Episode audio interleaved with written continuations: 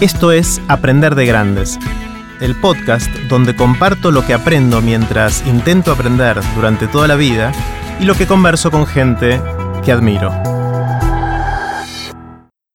Esta es la tercera y última parte de la conversación que tuvimos con Dani Molina. En esta parte conversamos sobre la experiencia de Dani en Twitter como arroba rayo virtual. No hace falta escuchar las otras partes para escuchar esta última parte, pero si quieren hacerlo pueden encontrarlas en aprenderdegrandes.com barra molina. Ahí también pueden ver los links relevantes de este episodio y dejar sus comentarios. Los dejo con Dani. Dani, hace unos años eh, te zambulliste como pocos en, Twitter, eh, como rayo virtual, y, fuiste creando una personalidad y un, no sé si una persona, un personaje, una persona en, Twitter con, mucha presencia. Yo creo que de todas las de todas las personas a las que sigo en Twitter, sos el que tuitea más. De hecho, al principio te seguía a vos y a pocos más, y creo que vos eras más de la mitad de los tweets en mi timeline, en, mi Twitter. Eh, y, fuiste creando un montón de, seguidores y, de gente que, a, la, que no le gustas. O sea, que creaste mucha ambivalencia también en las reacciones de la gente. Eh, contanos un poco qué aprendiste en ese camino. Eh, bueno, a mí yo aprendo siempre todo el tiempo, o trato de. Y una de las cosas que me gusta es em, aprender de los formatos, las formas, los no, no, no aprender contenidos. Eso los busco como sino por ejemplo, esto, eh, eh, hago televisión, quiero aprender a hacer televisión el formato, no me importa qué hago en televisión, pero hago radio, quiero aprender el formato radio. Hago, todas las cosas tienen su formato y, me gusta adaptarme y al adaptarme significa aprender cosas y aprender cómo mi cabeza puede pensar en ese formato. Cuando entré a Twitter, la primera vez fue, apenas había aparecido, en 2007, porque justo estaba haciendo un seminario, estaba Paula Loaizarak y mucha otra gente, que yo lo organicé en la Universidad de Buenos Aires, sobre redes sociales, mundo virtual y qué sé yo, y todo el mundo hablaba de Twitter, que acaba de salir. Y yo me abrí una cuenta con mi nombre, Daniel Molina, porque estaba, era nuevo y podía poner hasta mi, mi DNI, también podía entrar, todo. Y estuve como 15 días y no, me interesó nada, ¿no? Dije, bueno, después que terminó el seminario le di de baja la, cuenta. Como al año me encuentro con alguien que había estado en el seminario me dice, no estás más, qué pena, ahora Twitter está mucho más interesante. Es más, están pensando a, sacarlo en castellano y todo se va, va a popularizar. Entonces quise abrir de nuevo la cuenta, no pude ya poner Daniel Molina porque hay una chica chilena que sacó un solo tweet hasta el día de hoy. Una chica que se llama Daniel Molina. Sí, que se llama Daniela Molina, ah, pero puso Daniel Molina. Ah. Entonces, y al lado decía Daniela Molina, y, entonces no pude usar mi, mi nombre. Quería usar Dani Moli, Moli Dani, Dani Moli, Moli Moli, bueno, nada. Entonces, inventé una especie de héroe. Dije, voy a, voy a inventar un héroe como el hombre araña. Puse el hombre araña ataca, estaba, bueno, no sé, la tontería. Y dijo, bueno, rayo virtual, y quedó. Dijo, me aceptado, viste cuando, en las redes te dicen eso. Y dije, pero rayo virtual soy y no soy yo. ¿No? Bueno, dice, no me voy a esconder como ser un fake. Puse Daniel Molina, yo no me interesa crear, no me interesó crear un personaje. Digo, pero de alguna manera Rayo Virtual es un personaje, así que bueno, voy a, a trabajar algunas cosas que no sé qué serán. Y al principio una cosa que descubrí interviniendo mucho, cosa que en, el otro Twitter no había, había, escrito yo 15 tweets en dos semanas. Este, y todas tonterías. Aparte, todo lo que escribía me parecía que era falso, que era mentira, que decía una cosa y acá, ¿a quién le hablo? Otra cosa que me preguntaba en Twitter al principio. Este, y todavía me sigo un poco preguntando a veces a quién le hablo. Eh, eh, yo era muy barroco. O sea, mis frases, yo tenía frases con muchas, muchas frases incluidas, esa era una. Y además tenía muchos modelizadores, que son esas fuerzas. Yo creo que mm, a mí me parece, tal vez. Que no es muy Twitter eso, ¿no? No es muy Twitter, pero al mismo tiempo es como yo pienso, y en Twitter es lo que, eso sí es lo que más lamento haber dejado de lado, porque a veces digo 2 más 2 es 4, y en realidad yo no, no, lo, no lo afirmo. Yo me parece que en esta situación quizá 2 más 2 es 4. Entonces queda ante el otro como que yo le tiré una cosa en la cara y cuando yo en realidad casi estoy planteando una duda. Y eso lo, en Twitter lo he perdido. Y me parece que para mí dudar es lo más hermoso que tiene la humanidad. mentir y dudar, ¿no? Creo que eso Hmm. nos hizo humanos. Sin la mentira no podemos imaginar mundos posibles, ficciones, etcétera. Todo eso viene de ahí. Ahora, después está la mentira como engaño para joder al otro. Bueno, ese es otro problema, pero todo tiene su lado positivo y negativo. Y, eh, y la duda me parece muy interesante. Y eso, eso, eso sí lo perdí. Tuve que dejarlo porque una de dos, o dejaba de tuitear o sacaba, me parece que, yo pienso que, yo creo que, bueno. También tuve que sacar mucho los yo. Eso, eso sí me gustó. Pues yo era muy de decir yo. Para mí parecía, era honesto, porque era, yo me hago cargo de lo que estoy diciendo. Eso lo aprendí mucho en el libro Cómo hacer cosas con palabras, este libro de filosofía, donde dice que en realidad toda frase que nos parece no performática, que nos parece una aseverativa y una aserción incluso científica, el agua hierve en tal lado, es yo postulo, yo digo, yo afirmo que. Dice, siempre hay que reponer eso porque hay una voz que la dice. El agua no dice yo hiervo, a tal temperatura, en tal, en tal situación. O sea, es un, es un conocimiento humano. Entonces también es performativa, está buscando algo. Si yo te doy una información científica es porque estoy esperando algo de vos, que colabores, que sepas algo, que, que lo mejor es integres a tu vida, algo. No te digo, no voy a la, por la calle y digo, el agua hierve, ¿no? O sea, eh, o sea, siempre decimos con algún sentido y eso se pierde cuando sacamos el, referente, dice, quién lo dice, etc. Entonces me pareció, me pareció honesto, pero también es cierto que es muy molesto, vos lees 20 tweets, yo tal cosa, yo tal cosa, es como una super eh, inflación del ego. Entonces, una cosa que me enseñó Twitter fue escribir más despojado, más lento, borrar la mayor cantidad de in incluidas dentro eh, y al mismo tiempo por ahí dividir. Antes de Storyfy inventé una cosita, yo acá, no la había visto, no sé si la inventé yo, que era contar una historia, por ejemplo, en 7, 8, 9 tweets, que esto también era, a veces eran 10, 12. Pero la escribías en otro lado y después copiabas y No, no, no, no, la iba en escribiendo, la iba escribiendo. Lo que veía, no, porque muchos hacían eso, y entonces ponían el orden. Vos ibas leyendo y leías Mm. la última frase, qué sé yo, y después cuando leías las 10 frases, esto, esto empezó a pasar después, pero cuando leías las 10 frases, leías correctamente de, eh, de, de arriba para abajo.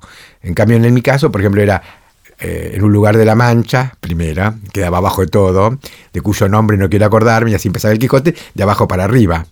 ¿Entendés? Claro. Este, eh, después Storyfy te lo, te lo organizaba. Pero bueno, eh, eso fue una cosa y, y- y otra cosa que aprendí era que en todos esos tweets tenía que poner el sentido lo más... Eso me llevó mucho tiempo, ¿no? ¿Tienes que poner el sentido? el sentido completo. Por ejemplo, yo digo, eh, Obama hizo tal cosa, papá, pa, en Irak, que no estoy de acuerdo, qué sé yo, y después quiero de poner, pero está bien, tal cosa, no puedo poner, pero está bien. Tengo que decir, eh, Obama, que en Irak algo de lo anterior tenía que ponerlo, y, y esto está bien. ¿No? Para que cada tweet esté autocontenido. Está decís. autocontenido y, y eso me llevó mucho tiempo y me llevó, digamos, también, eh, eh, como decimos, mucha de la gente que me detesta, me detesta no porque me lee, sino porque lee un retweet de gente que me detesta y me cita, Mm. por ejemplo, y dice, miren lo que es este hijo de puta, en donde, por ejemplo, donde yo di- pongo entre comillas una frase de Hitler que yo critiqué en el tweet anterior y en el posterior, pero ahí está solo como la frase de crítica y dice, miren, defunde Hitler. Claro. ¿no? Este, no, te doy por Sí, un sí. caso extremo. Hitler acá está justamente con eh, como el ejemplo de lo que no hay que poner como ejemplo a propósito. Este, o lo que fuera. Eh, pero con, con Hitler sí me ha pasado incluso, está claro. Y, y este, entonces me, cost- me, me llevó mucho tiempo. Igual ahora a veces no lo hago porque, bueno, a veces está y si, si no lo entendieron, mala suerte. Y, y a veces no se puede. Eh, pero vas descubriendo cosas. Eh, lo que yo rescato es como hay como dos o tres momentos de Twitter grosos, hay muchos más, pero grosos, que el primero era que yo me metía en todas las conversaciones, eh, con todo el mundo de todos los temas. Como a mí me interesa todo. Todo, todo. Cómo se planta soja en, el desierto, que, fabricar agua en Marte, la masturbación de los perros en la China, lo que, tiro cualquier tema, a mí de alguna manera un poquito me interesa. Entonces me metía en todo. Y además, como soy bastante inquieto, leo mucho de todo. Un poquito. Yo, yo soy casi un. eh, Yo que detesto el periodismo, soy casi el periodista perfecto porque sé casi nada de todo. Claro. Pero sé un poquito de todo. Entonces este, me metí en muchísimas conversaciones y mm, a veces me metía con gente con pocas pulgas, a veces me metía con gente que me, que, que- que me, me- me, enseñaba cosas, a veces me metía con gente que le molestaba, gente me, metía con gente que le gustaba. Eh, que las cosas que decía, etc. Entonces, eh, eso durante duró un par de años fue bastante fuerte. Eso fue, diríamos, 2009-2011. 2011-2014 fue el momento más terrible de la grieta política argentina. Y, bueno, yo estoy a punto de escribir una columna ahora pequeña que tengo que entregar esta noche, no sé cuándo la escribiré, porque después voy a la radio de acá y vuelvo a las 12 de la noche a La Nación. Y creo que voy a escribir contra el sentido común y el pensamiento mayoritario. Empezando con esa frase de Oscar Wilde que donde dice, cada vez que me doy cuenta que la mayoría de la gente está de acuerdo con mí, es que me doy, pienso que estoy equivocado. ¿No? Este, mm, eh, yo tengo una forma de ver las cosas muy a contrapelo, pero no porque me, lo, sale solo. Entonces, por ejemplo, alguien dice, ¿a tiene que matarla? Y otros dicen que ponerla en un trono. Y yo digo, no, ni trono, ni matarla. Tengo, pienso esto, entonces los que la quieren poner en el trono me odian porque no la quiero poner en el trono. Y las que quieren matarla, dice, vos estás pagado por el kirchnerismo porque no, no, no te sumas a matarla. Y en realidad no estoy en ninguna de las dos porque pienso, tampoco pienso que está en la mitad, a veces está más cerca del trono o más cerca de matarla depende de las situaciones, eh, o, ninguna de las dos. Me parece que ninguna de las dos opciones son válidas, ni, nada que se le acerque a ninguna. Te pongo esto en política, pero te lo, te lo puedo decir hasta cuando se habla de ciencia o cuando se discute de film de Hollywood. Gente que dice, no podés no ver esta película. Yo, mira, todo puedes no verlo. Eh, eh, un chico YouTube, booktuber me hizo un reportaje para la Secretaría de Cultura sobre Borges y me dice, eh, ¿usted cree que le tenemos miedo? Está bien tenerle un poco de miedo a Borges por todo y respeto, dice, porque él es demasiado una autoridad y, que yo, yo digo, mira, yo creo que no hay que tenerle respeto, hay que faltarle respeto a todo y que no hay que tenerle miedo a nada en principio. Después guíate. Pero en principio partí de ahí, partí que no, porque si no, no, no, no investigás, no te metes, etcétera. Y, eso lo sigo pensando.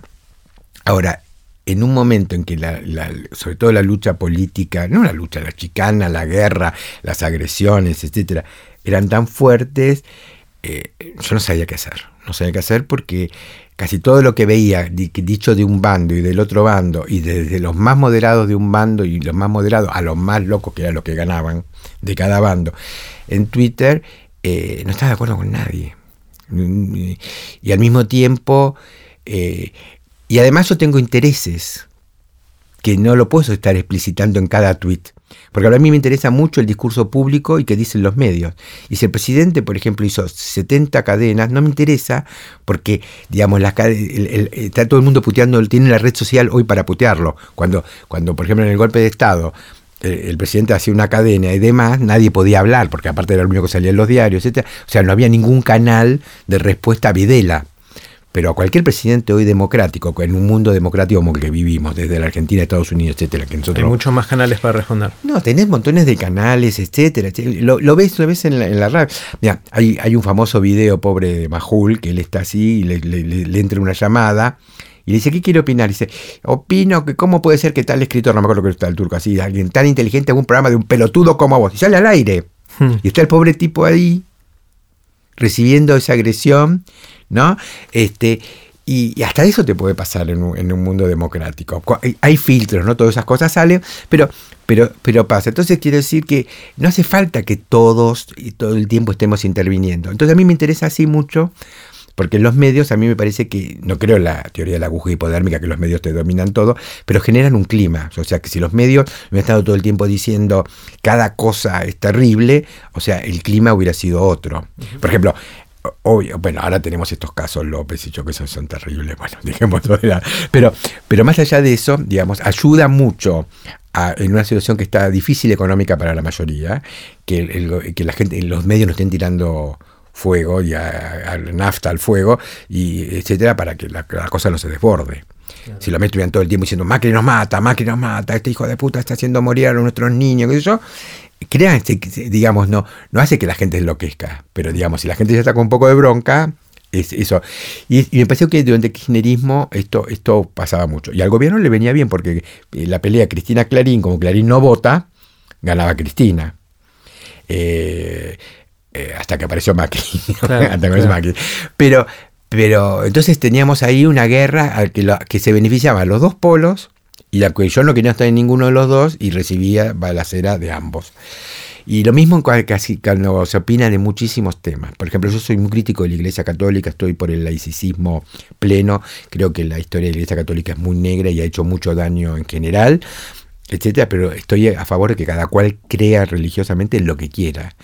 Eh, me parece que los terroristas musulmanes de cualquier tipo son terribles, pero creo que los 1.500 millones de musulmanes no se merecen que la gente los, los odie y los vea como terroristas a todos, porque por suerte, ni siquiera el 1% de ese total es pro-terrorista, porque si lo fuera, viviríamos en una especie de estado de guerra mundial o terrorífica. Entonces, entonces también me parece que es un prejuicio cuando agarra y dice aparecen gente conocida, gente que es intelectuales, tienen libros diciendo, todos los musulmanes, ah, díganme que no, y este tipo que de Orlando, pero ese ¿qué te dice? Si ese tipo de Orlando era un pastor evangelista, vos vas a decir que, hay que matar a todos los pastores evangelistas, seguro que no ibas a decir eso. Esto me trae, Dani, a, una serie de preguntas que, me gusta hacer para cerrar estas conversaciones en Aprender de Grandes. Eh, son preguntas cortitas, eh, un pequeño ping-pong para, para que vos vayas respondiendo. La primera, sobre, y tiene algo que ver con lo que venimos hablando, sobre qué cambiaste de opinión recientemente. Como siempre, mis opiniones son muy matizadas. Por ejemplo, yo voté por, por Macri, pero sabía que venía el ajuste y estoy a favor de que haya un ajuste en la economía porque estaba hiper enquilombada con los subsidios y demás, etcétera. O sea, no, por lo tanto no, me molesta que Macri esté haciendo lo que yo ya pensaba y muchos me dicen, no me gusta que haya optado por un discurso público muy cercano a Lilita, pero tampoco me molesta porque, bueno, son las opciones políticas y... ¿Pero qué, en qué cambiaste de opinión? Entonces, digo, en general, pero te digo esto, por ejemplo, en el sentido de que no... No recuerdo haber cambiado de opinión en algo. Mis opiniones son muy débiles. Mm. Entonces, quiero decir esto, por eso que me... No, no sentís los cambios de no, opinión porque no, son débiles No, porque yo, por ejemplo, agarro y vos me decís, si te gustó, por ejemplo, bueno, sabes lo que una película, digo, me gustó muchísimo tal película y todo, pero tampoco eh, no soy fanático, o sea, soy lo antifanático, diría. ¿Entendés? Entonces, por lo tanto, no tengo una opinión, no tengo opiniones fuertes sobre las cosas, esto tiene que ser así, y por lo tanto después digo, uh, ¿cómo me...? O sea, eh, me ha, costado años, décadas. O sea, yo de adolescente era católico, católico, de izquierda, de izquierda, de izquierda, después anti-izquierda, anti-izquierda, anti-izquierda, y hoy estoy bastante mil. Digamos, eh, eh, lo que cambié de opinión fue, te diría, eh, un poco con los religiosos pero no recientemente, sino en los últimos, en la última década, te diría. Yo hasta hace una década, y eso hasta que tenía 50, tengo ese sentido, hasta que tenía 50, digamos, toda persona, por más que yo aceptaba que cada cual que llega estos siglos, hace 30, 40 años más, que me parece normal que cada cual crea lo que quiera, me molestaba mucho una persona religiosa en todo tipo, por más buena que sea, porque tenía mucho rechazo de todo lo que tuviera que ver con una religión institucionalizada. ¿Y ahora ya no? No, en este momento no. Estoy, te digo, mi, soy completamente laico, estoy por un mundo mm, y creo que la religión tiene muchísimas cosas negativas y demás, pero eso sí he cambiado, ¿no? Mi, actitud es, mucho más proactiva, incluso puedo ser amigo de un cura, qué sé yo. De hecho, me llevo muy bien con Pater Fabián, por ejemplo, lo, que tengo mucho respeto, etcétera. Otra pregunta, eh, ¿qué te sorprende, qué te asombra? ¿Qué, ¿Qué, son esas cosas que cuando vas y las ves decís, wow, ¿O las escuchás? Eh, bueno, la inteligencia es lo primero que me... La inteligencia. La inteligencia es, eh, es, lo primero. Y después, ¿sabes qué? Las todas esas pequeñas cosas que hace la gente que mejoran el mundo. Eh, ¿viste? Alguien que, tiene cinco perros en su casa que los recogió de la calle, eh, el, que adopta a dos chicos con síndrome de Down, eh, y, lo hace con mucho cariño y se dedica y, eso transforma su vida. Todas esas cosas me parecen maravillosas. Te asombran, O sea, no, yo, ¿viste? pondría premios Nobel todo, a todos los días a toda esa gente, porque esas cosas me parecen bárbaras. Eso y, la inteligencia abstracta por otro lado, así con las dos cosas, ¿no? Pero me, eso me emociona hasta las lágrimas muchas veces. Por ejemplo, ayer, eh, ayer leí, hoy lo puse en, un tweet, la historia de un perro que está con, lindo contado cómo pasó de dueño a dueño. Y muchos perros de la calle le pasa eso, después lo vuelven a dejar, el dueño que se lo llevó lo maltrataba, ¿viste? O sea, el hogar, porque Estuve haciendo un programa sobre mascotas. Yo amo los perros, no amo las mascotas, los animales en general. Los animales me parecen una gloria del mundo. Los animales no humanos, porque los humanos también somos animales. Este, pero somos los únicos malvados. O sea, así que. Y, bueno, y, estuve haciendo un programa sobre mascotas y no, lo puse porque se llama Buena Vida y entonces fue la parte positiva, no como rescatan y eso pero me contaban en los lugares de cosas, lo que las clases la gente. La, gente que le quema con el cigarrillo los ojos a sus gatos. No. O sea, no, pero esto te digo lo suave porque no te quiero contar todo lo ah. otro, pero no, no, es un caso aislado, eh, son cosas muy comunes, es terrible, terrible. Dani, ¿tenés alguna habilidad inútil? Casi todo lo que hago. no, pero no lo digo como el chiste. Casi todas las cosas. Mira, primero, eh, hay una cosa. Eh, que yo lamento, y por otro lado sé que es así y no lo puedo superar, casi todo lo, que yo sé hacer o que hago o demás eh, es, no es monetizable fácilmente. Entonces nunca he ganado mucho dinero y eso me preocupa porque bueno, voy envejeciendo, en algún momento dejaré de tener trabajos más fijos y no tengo ahorros y qué sé yo, y no, quiero vivir en la miseria. Eh, entonces eso por un lado me preocupa. Y las cosas que tengo, no, eh, no, no, las vendo, no las sé vender. O sea, veo a alguien al lado mío que sabe hacer por cosas parecidas a las mías y digo, ah, mira, pegué esto, esto, esto. Y yo digo, yo estoy ganando 14 pesos. No, no, o sea, eh, algo que no sé hacer es eso. No tengo esa habilidad, pero sí tengo la habilidad eh, de, que es un poco inútil, de descubrirle las fallas a los sistemas a los sistemas, por ejemplo? Em, yo trabajé en el año 89-90 eh, para Naciones Unidas en un proyecto y entré como un junior, un investigador junior. No era tan junior en ese momento, pero como no tenía currículum me pusieron en junior. A ver, y, el, y, el, y los dos tipos de Naciones Unidas que venían a controlar todo esto un día me hicieron preguntas sobre los otros proyectos que estaban ahí. Y yo le dije, me parece bien esto, pero está todo mal esto, ta, ta, ta. Y dice, no lo habíamos visto, mira, empecé a mirar todos los proyectos. Entonces me llevaron de junior a super junior, a super a senior. Senior, este, dos meses y, me, empezaba a, ver todos los proyectos, empezaron a llegar proyectos de África, todos lugares que yo ni conocía, de Ghana. digo, pero esto es todo una cagada, ta, ta, ta, ta, ta. Y por un lado me sentía mal porque sabía que era gente que estaba trabajando, que de eso dependían cosas, qué sé yo, pero realmente era como si decir, vamos a poner un tanque de agua en medio del mar para que los pescados tomen agua, ¿viste? O cosas así. Porque te, digo, te digo, una cosa, eh, los proyectos de Naciones Unidas, todo, el 90% son así. Mm. Y este, entonces tengo como esa habilidad. En ese lugar funcionó, pero casi nunca funciona. Y casi es bastante desagradable porque a la gente no le gusta que le digas que tiene fallas. Dani, si alguien te despertara en la mitad de la noche y te sacudiera y te dijera de qué trabajas, ¿qué contestarías? Soy un comunicador, pero no sé cómo. Que, es tan amplio. Eh, si de, la, yo voy, soy un comunicador, yo te diría en un amplio rango, que va desde profesor o que, transmite conocimiento hasta eh, en el sentido casi técnico y de, escribir en los medios o producir información o, vehiculizarla o transformarla. Pero yo, yo, me pienso siempre ligado a comunicar algo. Comunicador. Em, Igual no me gusta la palabra, yo no la pondría. Ni mi currículum no estaba, eso porque vos me despertaste de golpe y me, dijiste qué y yo Sí, sí, sí, sí. Eh, Dani, si para cerrar, si alguien quiere estar en contacto con vos, arroba rayo virtual en Twitter, ¿qué otros canales de comunicación? Bueno, tengo mi Facebook, que ya está lleno, o sea que me puede seguir, pero no me puedo dar amistad, este, que es Dani Moli, eh, Facebook, porque hay millones de Danieles Molina. Dani Moli. Dani Moli. Y este bueno, según la relación que tengamos y lo que necesite, puedo dar, pasarle un mail o un teléfono, pero... Perfecto, pero arroba rayo virtual en general, Dani es, no solo está muy activo, sino que responde todo en, Twitter y está conectado gran parte del día. Eh, tengan cuidado porque escribe un montón.